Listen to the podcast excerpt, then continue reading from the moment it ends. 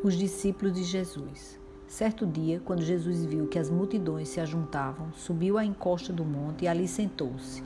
Seus discípulos se reuniram ao redor. Mateus 5, 1. Quando Jesus andava pela terra, tinha vários tipos de pessoas por perto dele, mas nem todos os que estavam próximos eram íntimos. Multidão.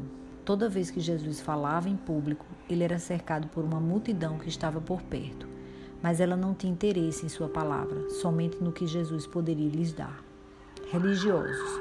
Toda vez que Jesus ensinou ou realizou um milagre, havia um fariseu por perto. Eles estavam perto para encontrar um erro e tentar acusá-lo. Seguidores. Jesus tinha muitos seguidores e alguns se tornaram discípulos. Todos os que foram aqui descritos tiveram as mesmas oportunidades, mas cada um foi tão longe quanto queria em seu relacionamento com Jesus.